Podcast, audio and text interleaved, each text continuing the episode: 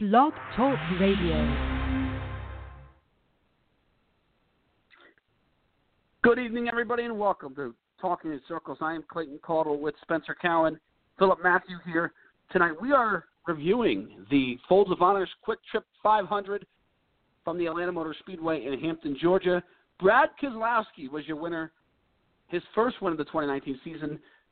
A, a the first race of this new package that NASCAR had to produce, that NASCAR produced here.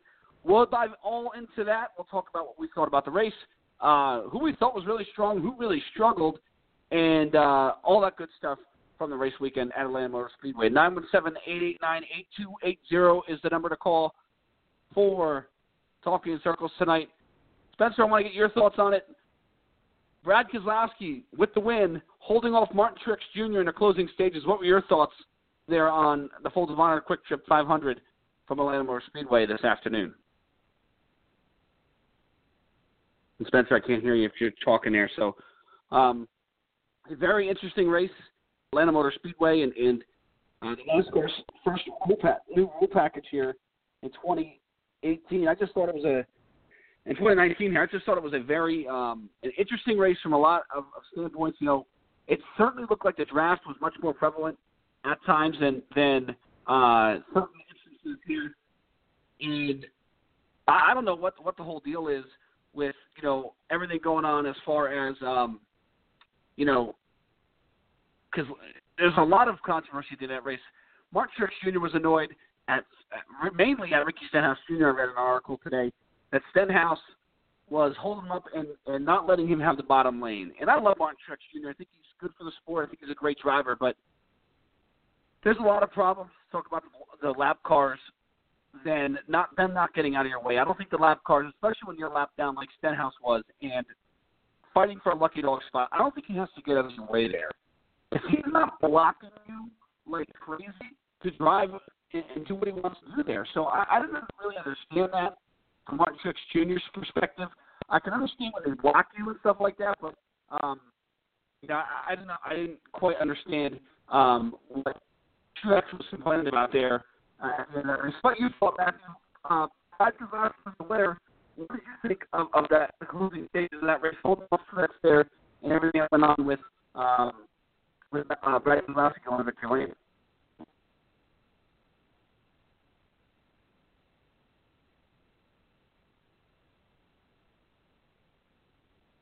fact that the fact that he was able to go and not only run the full distance, go and actually win the race was pretty big.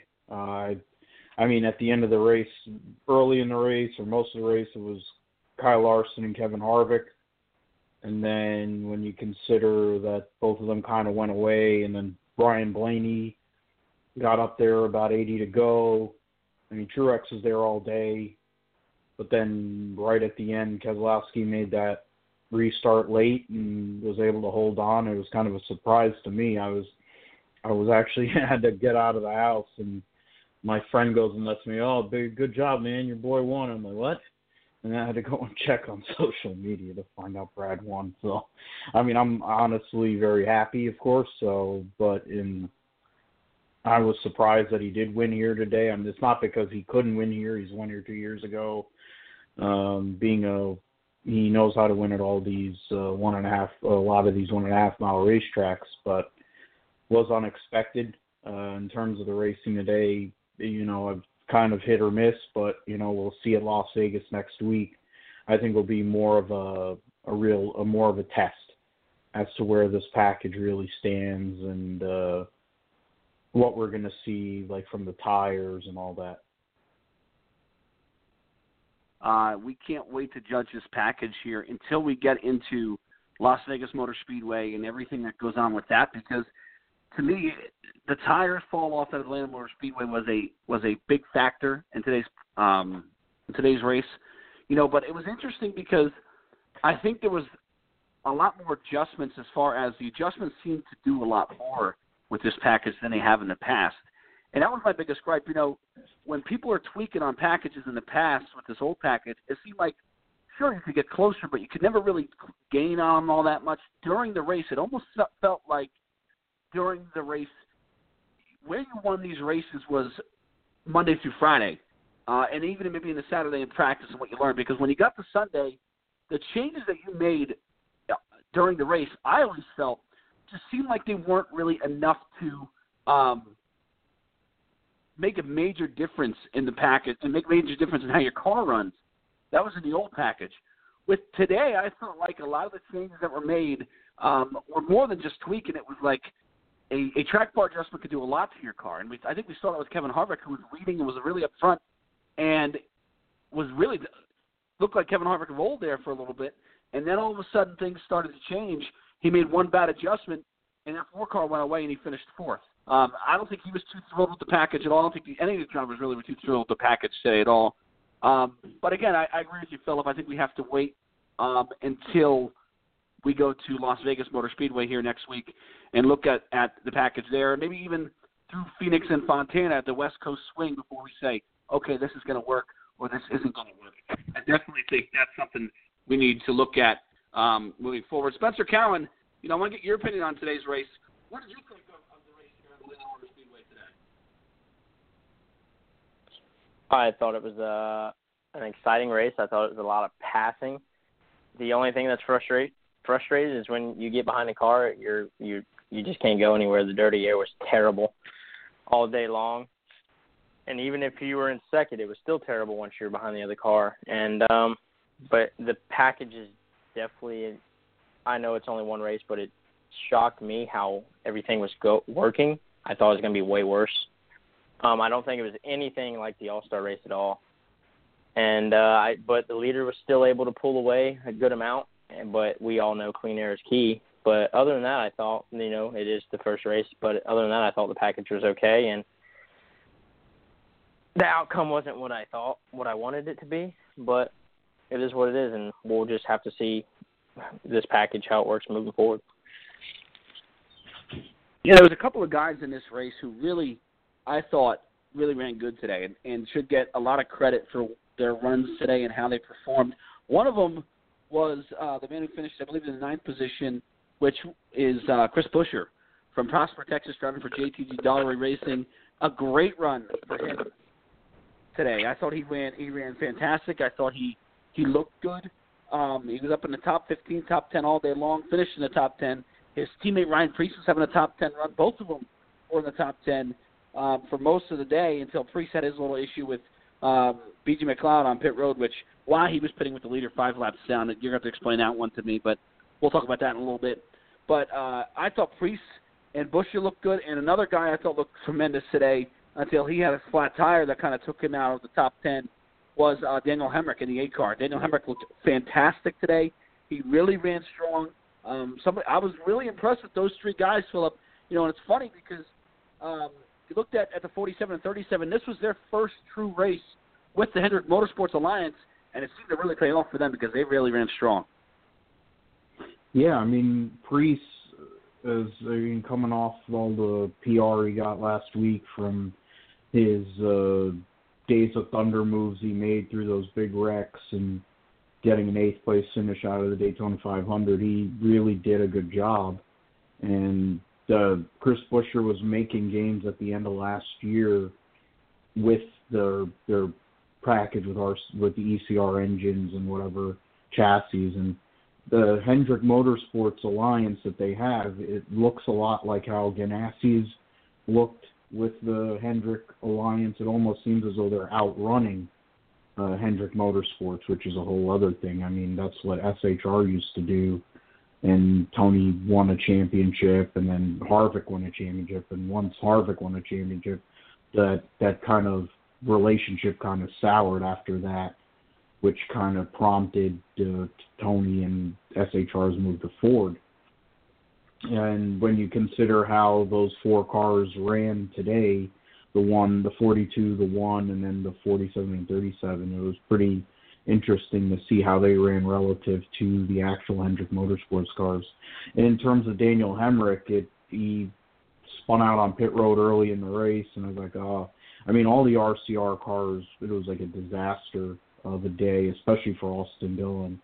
Uh, he qualified really well, and his his highlight of the day, other than moaning on the radio for not having the right kind of body for Atlanta was going and almost causing a wreck and mowing down somebody on pit road on Friday, going to start the third round of qualifying, trying to block Clint Bowyer. Uh, he dropped like an anchor. The 43 car was was garbage. A 13 car fell down and ran where it usually runs. It was garbage. The only RCR car that ran any good was Daniel Hemric, and I'm not really surprised by that based on his talent and based on where they've been generally, uh, where that team has been with uh, that crew chief, even with No Neck. Um, I mean, the reality is that rookie battle is going to be good, really good, and it deserves a lot more attention than it's getting because those two guys are both wheelmen and they both can do some real. Uh, they could do some damage here in in this series, and they're going to be around for a long time. Uh, Chris Buescher has always, I think, been underrated, even when he won championships in both ARCA and and the Xfinity Series, and now JTG Daugherty has two legit drivers, and with the Hendrick Motorsports Alliance, with the kind of money that they bring in for sponsorship, it, it, it could be a surprise uh, entrant into the playoff uh, battle here, you know, a few months on down the line. Yeah, and I think it was fun. You, you mentioned the, their alliance with Hendrick Motorsports and how Hendrick engines they have, and it seemed like to run better. And uh, I'll tell you another team that I was very impressed with today that has Hendrick Motorsports engines, and that's Chip Ganassi Racing. Chip Ganassi is really mm-hmm. their race. Their team is really fast today. Uh, Larson was very fast, had one of the best race cars all day long until he spent on pit road and could never really work his way back up into the top ten. I think he ended up 12th today. But even Kurt Busch ran really good today. I mean, it, it was uh, Kurt was a top five car all day. It was kind of surprising to see because that one car we've always seemed to do in the past where you look at it and you say, well, they're going to run pretty good, and then they're going to fade towards the end of the race, end up 11th or 12th. They didn't do that today. Kurt was up there, finished third, was really, really strong. So I think both Ganassi cars, Spencer, looked really fast, um, and, and both JTG cars. So that Hendrick Alliance and those Hendrick Motors can do it. Um, what are your thoughts on, on the, the, the performance from Ganassi today? And and you have to feel good about Kyle Larson's performance. I mean, I know we spin up pit road, and that's frustrating, but it's a lot better to be relevant and to lead a lot of laps like you did today than basically what you what you did all last year. So certainly a step in the right direction for Chip Ganassi Racing. Yeah, for sure. They had a strong outing today.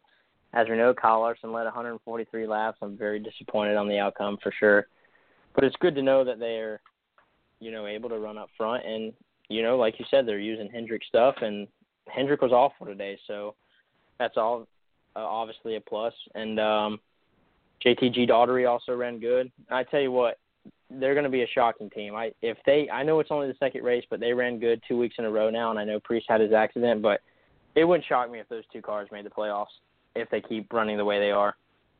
But yeah, uh, I thought it's a good start for both teams, and hopefully they uh, keep that moving forward and the all four of those cars could be a threat to the playoffs for sure.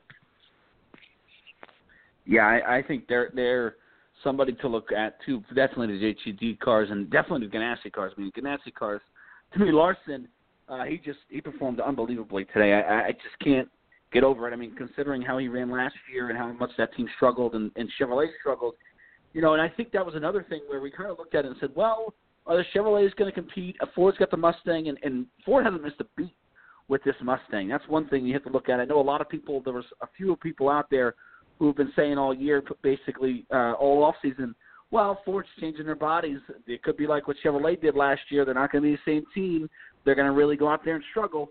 Ford totally during the race, you didn't even get that vibe today. That you, you completely forgot that Ford had changed manufacturers and this was their or changed models and this was their first race with the Mustang because that's how good they were. We saw uh, Ryan Blaney lead for a little bit. because Keselowski won the race.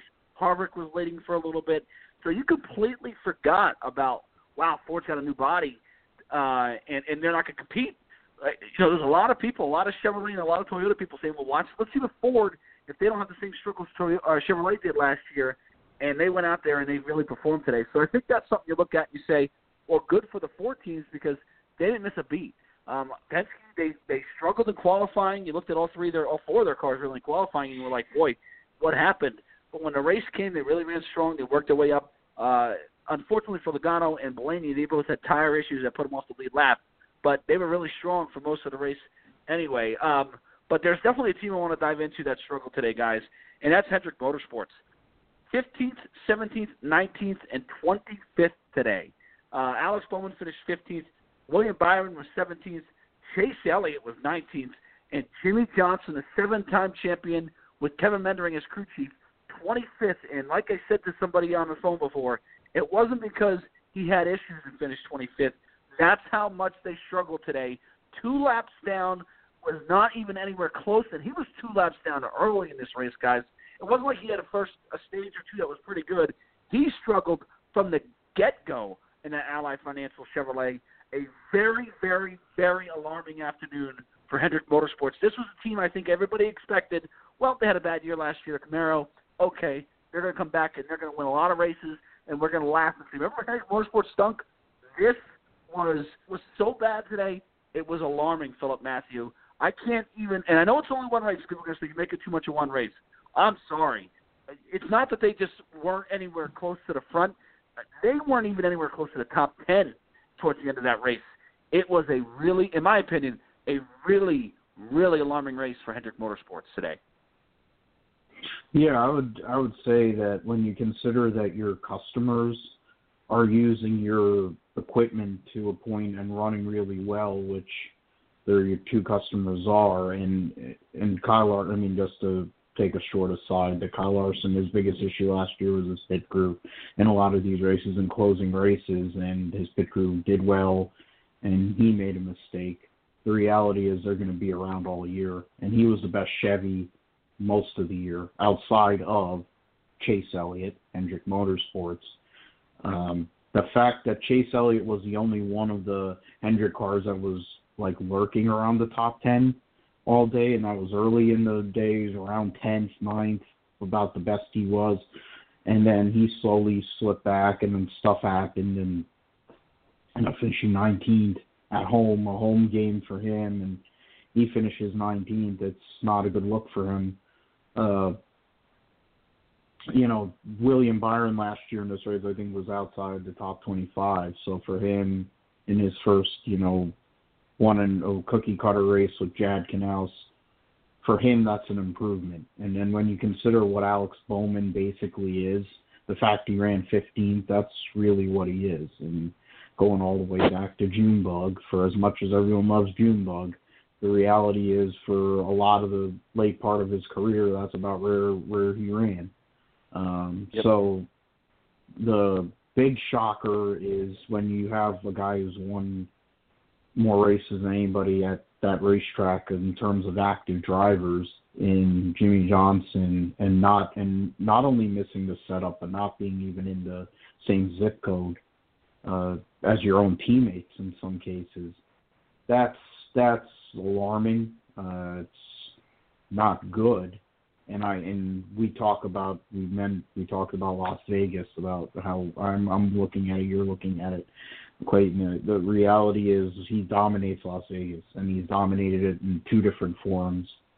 Um, Las Vegas is going to be a litmus test for that 48 team, and to see what's going to happen. Is it going to be another off year? Is it the start of the decline that everyone, a lot of people have been waiting for when it comes to the 48? Mm-hmm. Uh, yeah, so that that one is the one that's that was curious to me. I mean, Chase Elliott had a decent run going, and then it kind of went away late, and then all the stuff that happened late in the race probably helped with that. The 24 and the 88 are kind of in their own world. It's more focused on the you, when you think about Hendrick, you think about the nine and you think about the 48, and where they are kind of dictates what's going to happen. And the 48 not being even in in the ballpark today. It, it, shows that maybe this package it plays a role. You you could miss the setup and completely be screwed, and that used to be the case back in the day. You miss the setup mm-hmm. and you were done. And especially at Atlanta when you have the long green flag runs, it could be deadly in that sense. And uh, it was for him. And I guess we'll find out next week where the 48 really is. I don't know. It's it could be an anomaly. Right. He's had bad weeks before, and then he just went out the next week and won. So you know anything's possible. Right. Well, here's the thing. I'm, you know, the thing I was even more concerned about is that they were so far off. Again, if this was Jimmie Johnson, he finished 14th today, and you were like, eh, didn't get any stage points, you're like, okay, they didn't have a great day, but it's the first day with the first week with this package. They struggled, but you know, look at that wasn't the case today. I mean, they got outrun by David Ragan. I mean, David Ragan passed Jimmie Johnson like he was standing still, and I'm going, what's is there a problem with the 48? What what's going on with the 48? Why is David Ragan passing him? Like it was almost unbelievable because we've seen this team just. Um, and I know it's different now that Chad's gone, but we've seen this team go. Yeah, watch this. Boom, flip a switch, and even like maybe after stage one, you go, okay, they're going to come up, and yeah, they fell a lap down, but you watch, they're going to get a free pass, and they're going to end up making this a decent day. They didn't even do that. They weren't anywhere close, and they never found it at all, Spencer.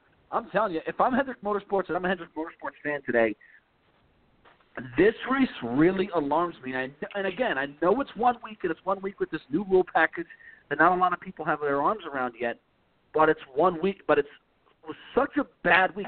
They they got a grand total today, and four race teams and Hendrick Motorsports today, Spencer, got a grand total of zero, zero stage points.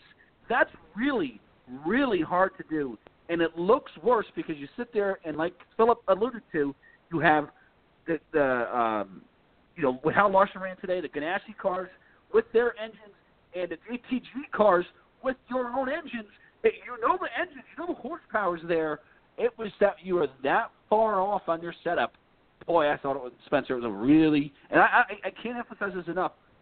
I just thought it was an unbelievably bad day for Hendrick Motorsports today. Mm, I agree. It was terrible. I mean, I texted you and I was like, they. I don't. I don't know if I misunderstood. They. I don't even think they mentioned Alex Bowman or William Byron today on TV. I think the only reason they mentioned Jimmie Johnson and Chase Elliott is because who they are, and they had an onboard camera. I think that's about it. But thank God I'm not a Hendrick Motorsports fan no more. My driver's retired, and now I'm a Chip Ganassi fan with Kyle Larson. So my team's in, moving in the right direction.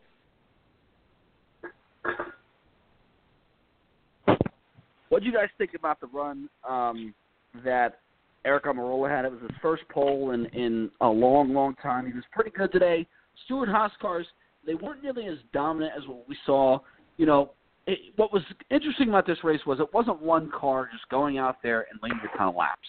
Like we've seen in the past, we've seen somebody get out there, and it was nice to see some green flag passes for the lead as well. Um, you know, we saw a couple of people. I think Larson got somebody on, on and then somebody got Larson back. We saw them bounce back and forth with the lead. Uh, I thought that was refreshing to see because we it just seemed like with the old package, you could get out and you got in clean air and you were gone. I mean, gone. And Harvick um, and Larson. that was kind of nice. Yeah, it was kind of nice to see that. You know, not a ton of of not a guy going out there just one driver leading 300 laps and saying, "Well, they completely dominated today." It was nice to see different people at different times of the race uh, lead laps and and be the best cars out there. So that was really refreshing. Um, anything else, Philip, that stands out from today uh, of the drivers that you look at today? When you look at the running order, um, anybody that, that you look at and say, "Well, I'm kind of surprised they finished there," or let's give a call out to um, who do you think ran pretty good today, or who do you think struggled today? Anybody you got on your mind? Well, I I mean the pattern that I saw was SHR had four cars in the top ten, which at the end of the day is what what happened a lot last year.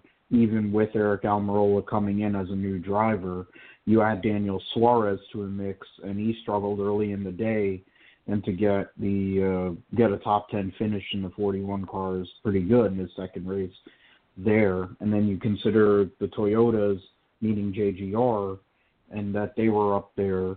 Uh, I mean, the the what what I what happened is kind of similar to what has what happened last year, in that you know the big three of Harvick, Martin Truex, and and Kyle Busch were there basically.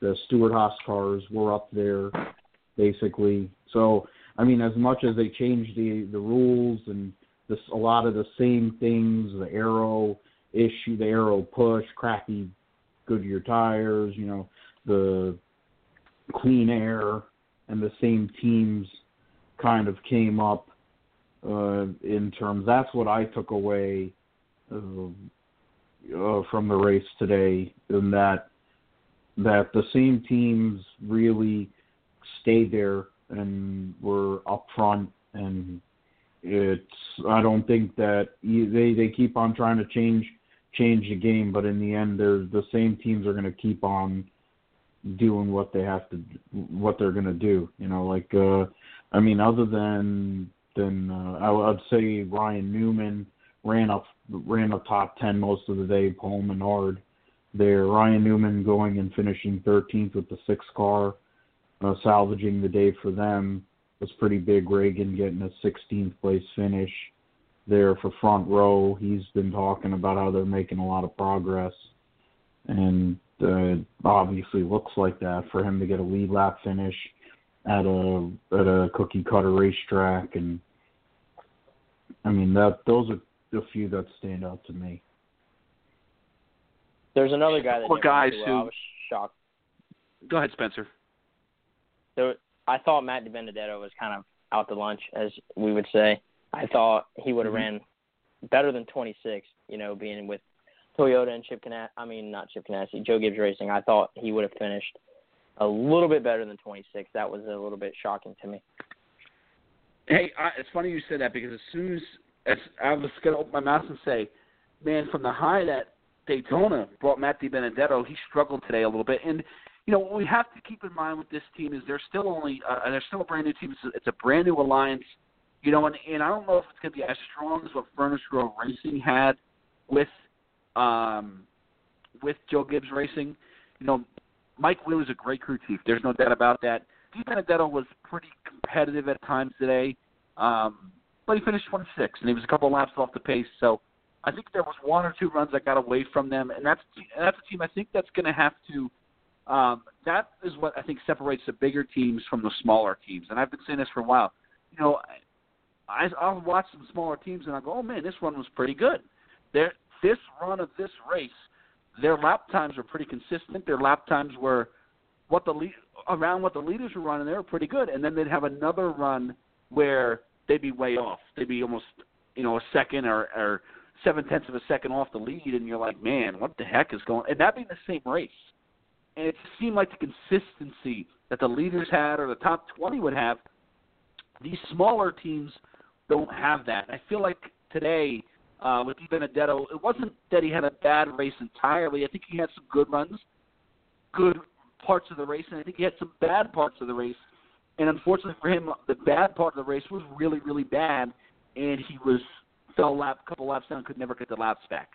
So I think that hurt him. Another guy I think that struggled today, and I want to I want to say this, and uh, a couple of guys that ran that that struggled today. And it was funny, not funny, but it's what makes it more interesting is the fact that Daniel Hemric ran really good. Austin Dillon struggled today, and I know he was saying that, and I missed it, so I, I apologize. But something about a um, the they brought a, the wrong chassis to Atlanta Motor Speedway. Was screaming on the radio about that, but uh, I thought Austin Dillon, a guy who um, won a lot of big races in a couple of big races in his career so far, he struggled. And Bubba Wallace, and not only did they struggle, but I know that three car, for example. I can't speak about Bubba, but I know that three car was blocking Ryan Newman at times in this race when he was multiple laps down.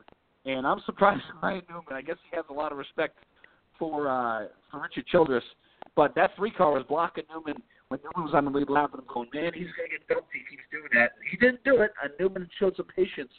But uh, those two guys, I think, stood out to me as guys who Bubba Wallace and uh, Austin Dillon as drivers who really struggled today. Um, just could never really find the handle. They were kind of out to lunch all day today. Um, and and you brought up earlier, Philip, about Ryan Newman. Listen, that six car, and, and you can say what you want about Stenhouse. He spent on pit road, and that really did him in. But he ran up okay for most of the day. They had some speed. He finished 18th, was in the lucky dog spot at the end of that race. So they looked like they had speed today. He qualified second. Ryan Newman qualified 13th, which is pretty good for that car compared to where it was a year ago. Finished 13th, was a 10th to 15th place car for most of the day for Ryan Newman. That six car looks a lot better this year than it did at this point last year. So, um, a couple of interesting points there, Philip, about Richard Childress Racing and Roush Fenway um, from today's race. Yeah, I mean, I I talked about that earlier about you know Austin and you know Bubba and the rest of the RCR teams outside of Hemric who didn't get to finish. He probably deserved uh, that they were all out of it. I mean, they tested really well at at uh, at Las Vegas, so I guess we're uh, out of you know, curious curiosity. We'll see what they do next week. Uh, but yeah, for it, the Austin Dillon's day went went uh, bleep in a handbasket real quick, and he never really had a chance. And then you go and consider, yeah, that's not sure. Yeah, I mean, and then you go and think about, you know, Bubba. They there's bigger problems there, and I mean the reality is Aric Almirola jumped into a legitimate race car, and all of a sudden now he's running. He's he's got a win, and he got a pole on Friday, and he's running for points in the championship, fifth in the points last year. Uh, Bubba Wallace, that's about where they've been for a while, and that was when they had Ford. That's with the Chevy program. It doesn't really matter. They change a crew chief.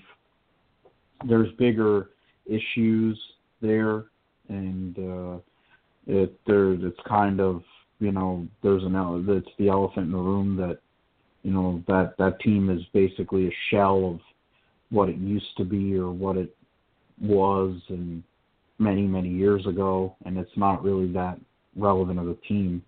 And that's and they're running around where they probably should be running around these smaller lesser teams because they don't have the money to perform. And uh, and it, you talk about DiBenedetto, the Leavine family team doesn't have anywhere near the investment, the money investment that the that Barney Visser had, and hence the kind of run they had. Sure, things could have went wrong, but I mean it's it, what I what is funny is what is something is that the Roush team was out there all day, and that's the first time in a long time you could say that both Roush cars were really up there and competitive.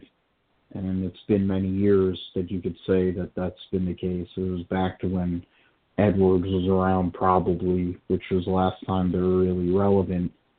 And so, I mean, that's a good sign for them. But I think it's a, and it also shows with you know David Ragan running well. Uh, Michael McDowell had a good day on Friday, and it didn't turn out well on today. But so the reality is that group that are kind of working together or making strides, like and trying to be there with the Penske and and SHR cars. Uh, so I mean, overall Ford is looking good, uh, which is good for the overall season. Nine one seven eight eight nine two eight zero here, talking in circles. Call John or Philip Matthew, almost did it again. Philip Matthew and uh, Spencer Cowan with us tonight here on Talking in Circles.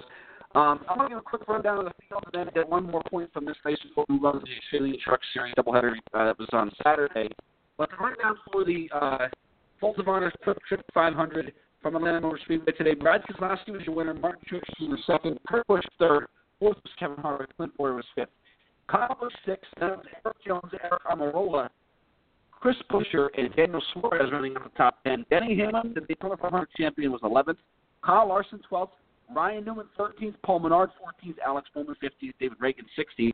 17th was William Byron, 18th Ricky Stenhouse Jr., Chase Elliott was 19th, Daniel Hemric 20th. Other notables uh, from 20th on back, you had Austin Dillon at 21st, Ryan Blaney 22nd, 23rd, Joey Logano 24th, Jimmie Johnson, uh, Bubba Wallace mentioned 27th today, uh, and Michael McDowell, as you mentioned, who uh, qualified 12th. He finished 37th. Ryan Preece also with his accident ending up in a 35th position today here at Atlanta Motor Speedway. Spencer Cowan, final words on the uh, Folds of Honor QuikTrip 500 today. What did you think about the racing and uh, anything else that stood out here that we didn't touch on so far in the recap?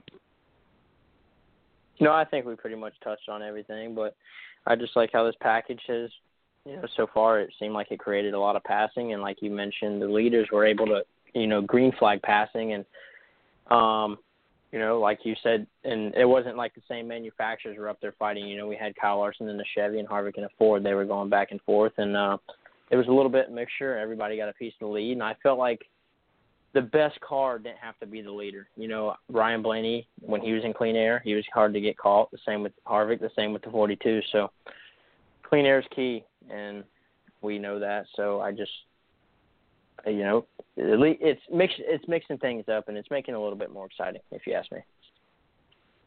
Yeah, and we're going to see really what the package has at Las Vegas Motor Speedway. I think today was sort of an outlier because the tires wear so much at Atlanta, but Las Vegas next week is really going to be the the ultimate uh, test, I think, especially because we went and tested there a couple of weeks ago. Um, not only not only the Cup race this weekend, uh, triple header weekends for the first three weeks to start the NASCAR season. A doubleheader yesterday on Saturday at the Xfinity Series and Truck Series race. It was the Xfinity Series race first. Christopher Bell, and I talk about guys in the Cup Series where nobody really went out and dominated. You could say Larson did. He led a lot of laps today, but I'll tell you this: somebody dominated the Xfinity Series race, and that was Christopher Bell. Uh, early, he led all but 21 laps on Saturday, dominating, dominating the 9250 at Atlanta Motor Speedway. Chris Cole Custer to Justin Allgaier, Brandon Jones, Tyler Reddick. Six, seventh, eighth was Justin Haley, Bill Grayson ninth, and Austin Cindric rounded out the top ten Xfinity Series race at Atlanta Motor Speedway. Philip, I'll say this much. Christopher Bell looked like a man on mission. He looked like a man saying, hey, we're trying to put everybody along in the Cup 2020. He went out there and absolutely just put a, an absolute whipping on the field on Saturday uh, at North Speedway. Yeah, and I I mean I think it's a a sign of things to come for this season in general that Chris Bell uh he has this habit of, you know, winning races like this. It doesn't really matter what you put him in. Uh he has a habit of winning. Uh, and uh that's why he's employed by Joe Gibbs and Joe Gibbs has a real problem in that he can't keep him there uh, after this year. Whatever happens, uh, I figure he's going to be a contender for this championship, no problem. Uh, the way he was last year, he won seven races. The, the announce booth of Johnson and Harvick mentioned that yeah, we're probably going to be seeing him on Sundays here soon enough, and then they're talking of then that Adam Alexander comes in saying, oh, he, can he break the wins record that Kyle Busch had, a 13 wins? And I'm like, I never, I, I don't think about it in that way, but it's like, well, you know, the way Chris Bell ran last year, he won seven, and there's going to be less Cup competition, generally speaking, across the season. Uh, there is a possibility. I, I don't really think he will. He doesn't have to, frankly, but I think another seven win season's on the cards. The reality though is that Cole Custer has Mike Shiplett, who was a 42 crew chief, and it didn't matter who they put in the 42 car last year. They were, I think they had three different drivers. They all won, and uh, right. Shiplett was a big loss by. I mean, there are certain things about Chip Ganassi that I'll question, and one is why he didn't get a new pit crew for Kyle Larson, but this is a close. This is a close second. Is not keeping Mike Shiplett and putting him on the box um, in the Cup Series when he and Larson have this great chemistry, and it seemed like every time he'd jump into that Xfinity car, he'd be so fast and he'd be able to win. And his loss is a gain of Stewart-Haas and for Cole Custer and the t- the three guys that are most likely the three biggest, uh, you know, the three biggest threats to Tyler Reddick's uh, championship. Uh, defense are those three guys, and they finish are are Bell, Custer, and Allgaier, and they finish in the top three. And then they're surrounded by the other Gibbs guys. Jeffrey Earnhardt got a great finish. He's not going to be in the car for a while, but a sixth place finish, and he was a factor uh, out out there all day. I mean, you see the same, and it's kind of the same pattern here. You have the the Gibbs guys, and then the Stewart-Haas guys. Briscoe had a penalty and tire issue, and that's why he ended up finishing a lap down. But you see the JRM guys, Joe Gibbs Racing, Stewart-Haas, and then Penske. and that's basically what you have there. You have a couple of guys stuck in there, the Ryan Siegs right. and Brandon Browns and Ross Chastains of the world. Uh, I mean, but that's really what it's a similar pattern.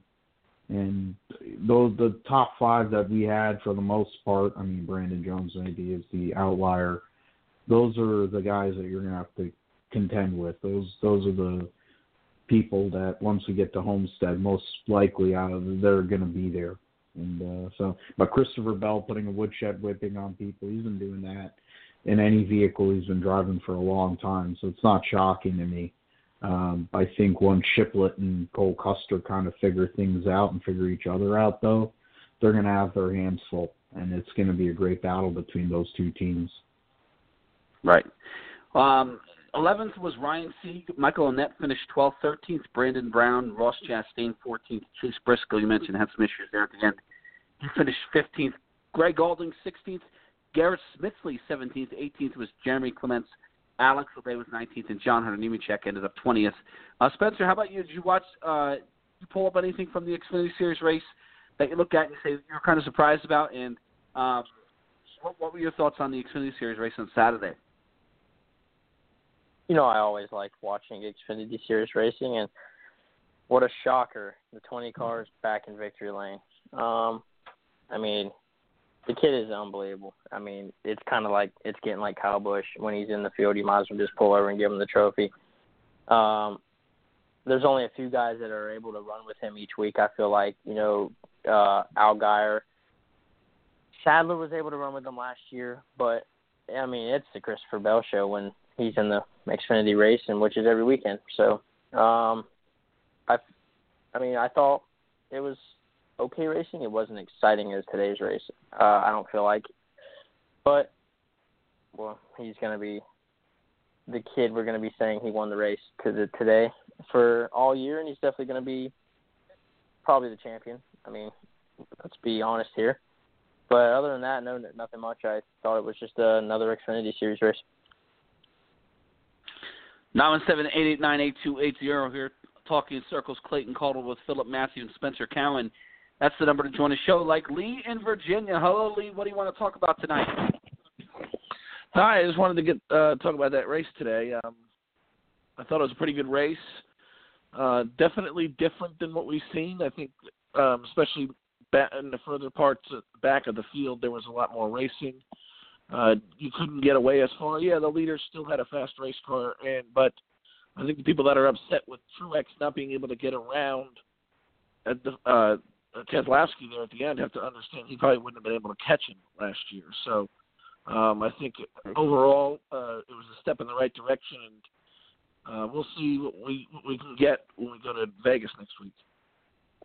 Yeah, good good points about the the Cup Series race for sure. We just broke on the Xfinity Series race, Lee. I want to get your opinion on this uh, before I, I take it around to Spencer and uh, Philip. Um, Christopher Bell went out and dominated. There's no doubt about this. This kid is, I think everybody agrees, he's probably in the Xfinity Series a year too long. He could have went to the Cup Series and absolutely uh, won some races. Have been very competitive this year. Um, but we've talked about it at length, and we're going to talk about it at length this year. It's fun to speculate. What what is his 29 or 2020 season going to look like? Uh, it's hard to move Denny Hamlin now, but defending a 2500 champion out of a ride know the other three guys at Joe Gibbs Racing aren't going anywhere. I doubt he'll be thrilled taking a ride over there um, at Leavine Family. You know, and even when I was even thinking about other rides like Team Penske, they're kind of full over there. Uh, Stewart Haas, Harvick's not going anywhere, and the other three guys kind of sort of just got there. Um, so you kind of look at it and you say there's not a whole ton of movement you can make. I don't think you would go to Roush. Um, well, you know, maybe where where do you think Bell could go? That I've been talking about the one for a while with with Kurt Busch, but that's only speculation because there's talk he might retire. But who knows? Maybe uh, Ross Chastain goes to that car. But where do you see him go? I mean, eh, there's so there's so much we could talk about, and I'm sure somebody's going to move somebody to put him in a ride. But who do you think that will be? Well, if I'm not mistaken, Bowyer's contract's up at the end of the year, and I like Clint. I was I was pleased with the year that he had last year, but nothing for nothing, that they're not full sponsorship on that 14 car. Got to wonder, you know, what their plans are for 2020. Um, and you know, Clint, I thought had a very disappointing end of the season last year. A team that ran pretty strong towards the end of the year, just uh, towards the mid- middle part of the year, just didn't finish races at the end of the year. And I was I was a little puzzled this year when Daniel Suarez took over the 41 car and Billy Scott remained at crew chief at the at the 41 rather than going to Clint Bowyer where he worked with at Michael Waltrip Racing, made the playoffs in a year where, you know, MWO was closing down. Billy Scott was the crew chief over there, and they still made the playoffs in the 15 car with Clint Bowyer. And, and I thought that would be the change. And then I started thinking about it.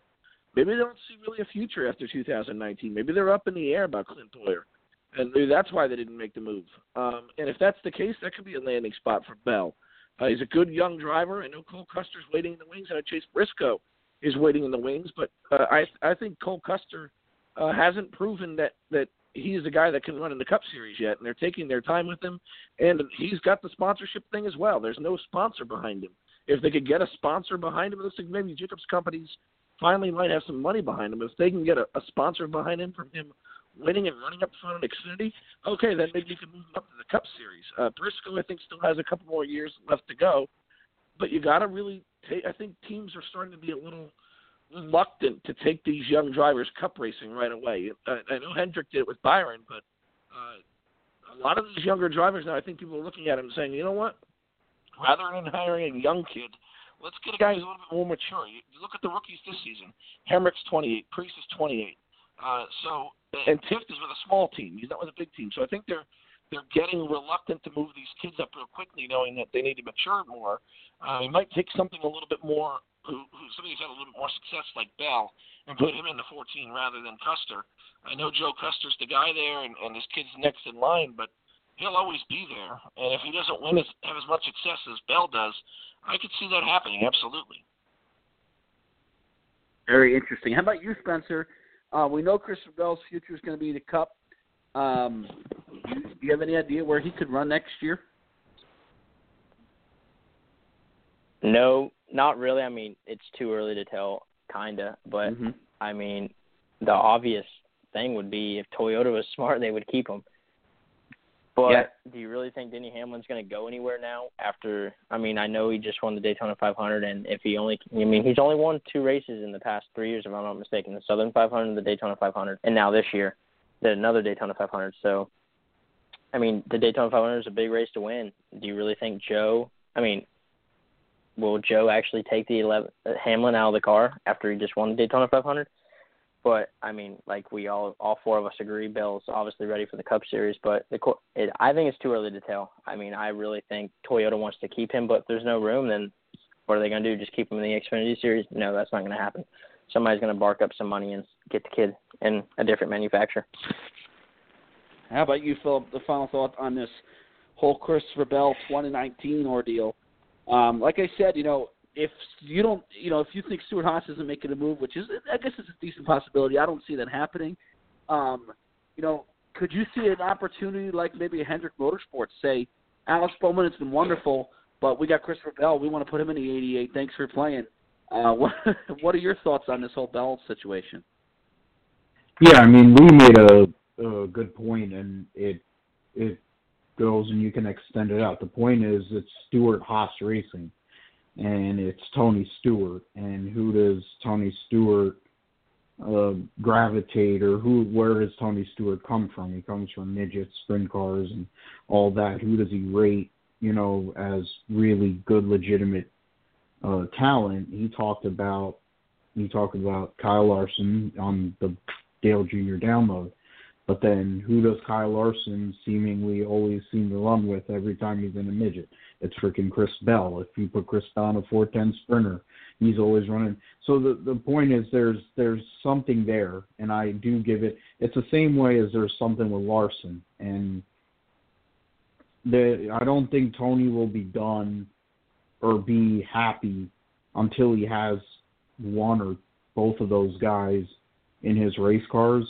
And I do think Chase Briscoe is part of his future as well because he's another USAC guy who has shown the talent and ability in a stock car. And I think those three guys at some point, one or two, or all three of them will be in a Stewart-Haas racing car. The the only person that has a free free reign as Kevin Harvick. Whenever he wants to quit, he's going to go up in the Fox booth and call races anyways. So he already has his job ready. It's just when. You know, he was mentioning about on on Twitter because his son was sad that you know what we're about to talk about in a second here.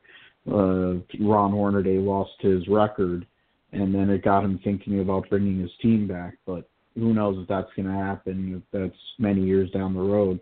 But other than Kevin Harvick, I don't think. I mean, and Aric Almirola has a sponsorship, so obviously that dictates him kind of being there. But he's proven to be a really good, solid driver. Uh, but that 41 car, it's tenuous sponsorship in a sense. The 14 car has not really had funding. Uh, they really didn't even have funding at the end of Tony's time, even with Mobil One, and most of his funding moved over either to Martin Truex or to Kevin Harvick.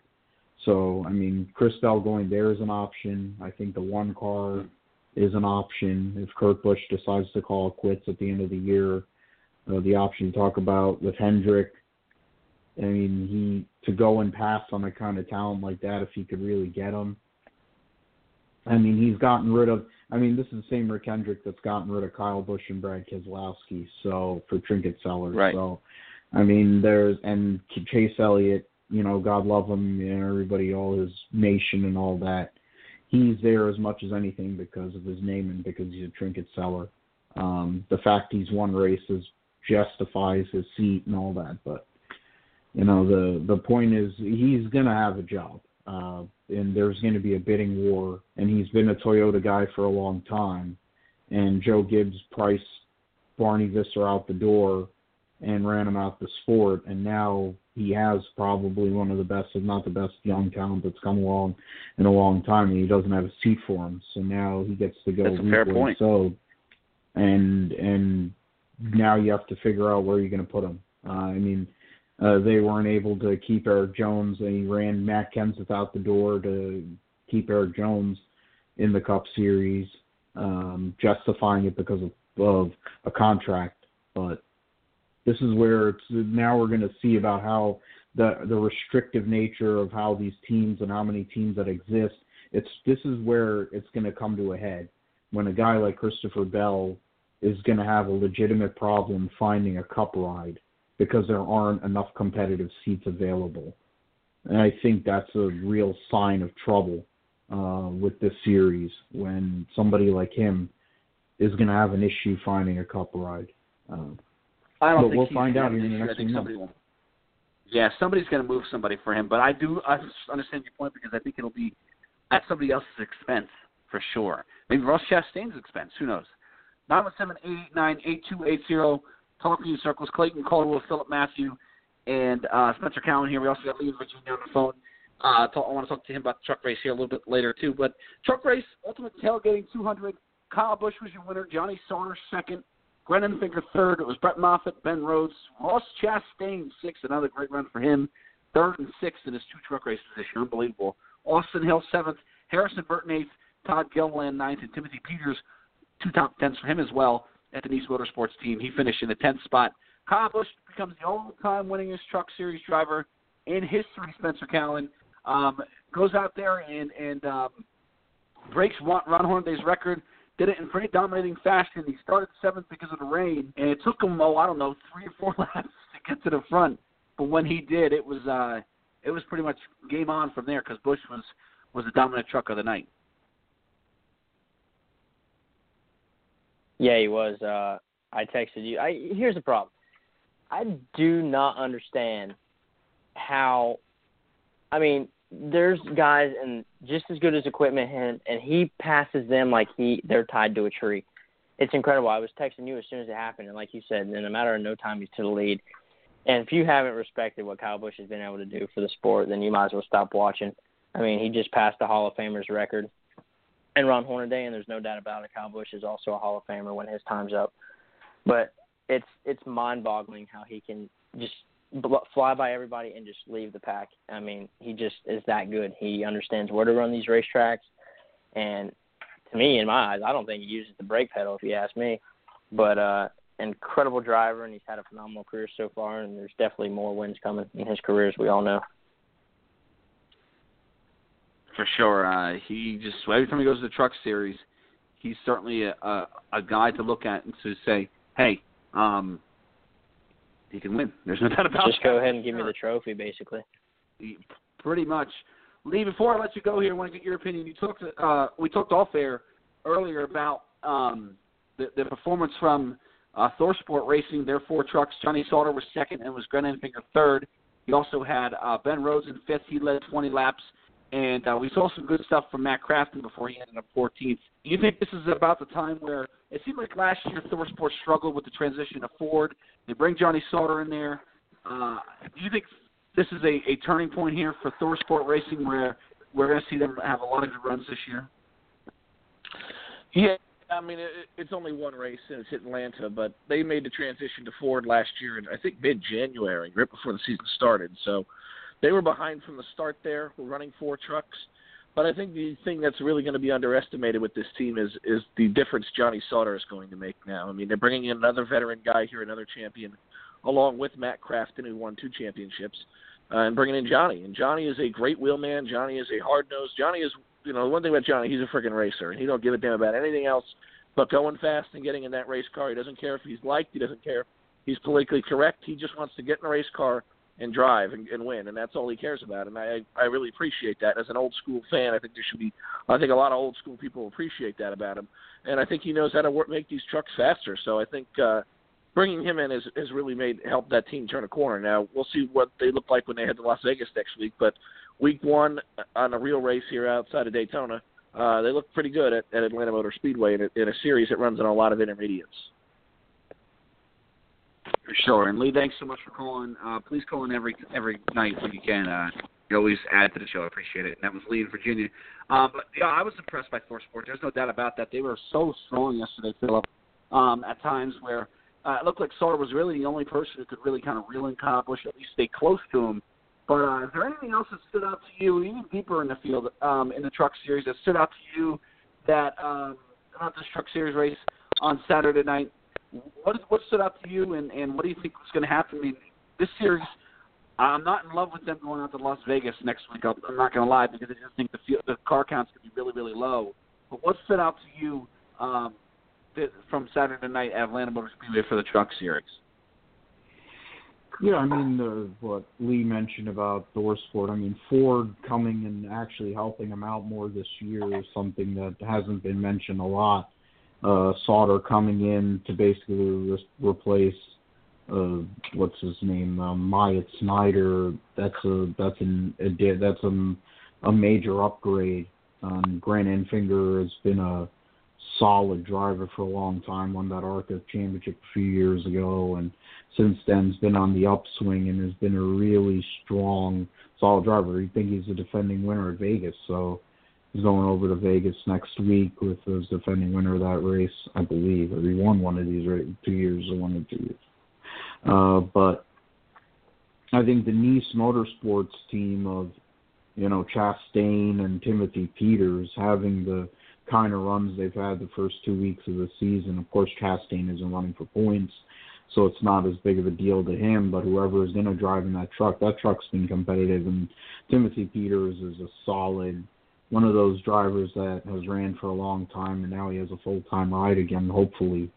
And guy who got close to championship and got close to a championship a couple times when he ran that 17 truck with Tom DeLoach and didn't work out. I that's that's one that is pretty pretty good. Uh, that's a really good story. I mean, there aren't if if we really go and flesh out how many competitive trucks there are in this series, uh, the the fact that Niece Motorsports has made the kind of step up uh, that they've made it it could bode well. It could bode uh, well enough that they could possibly make a playoff run. Uh, definitely a top ten or twelve finish in the points if one of those trucks actually goes and makes it runs the full year.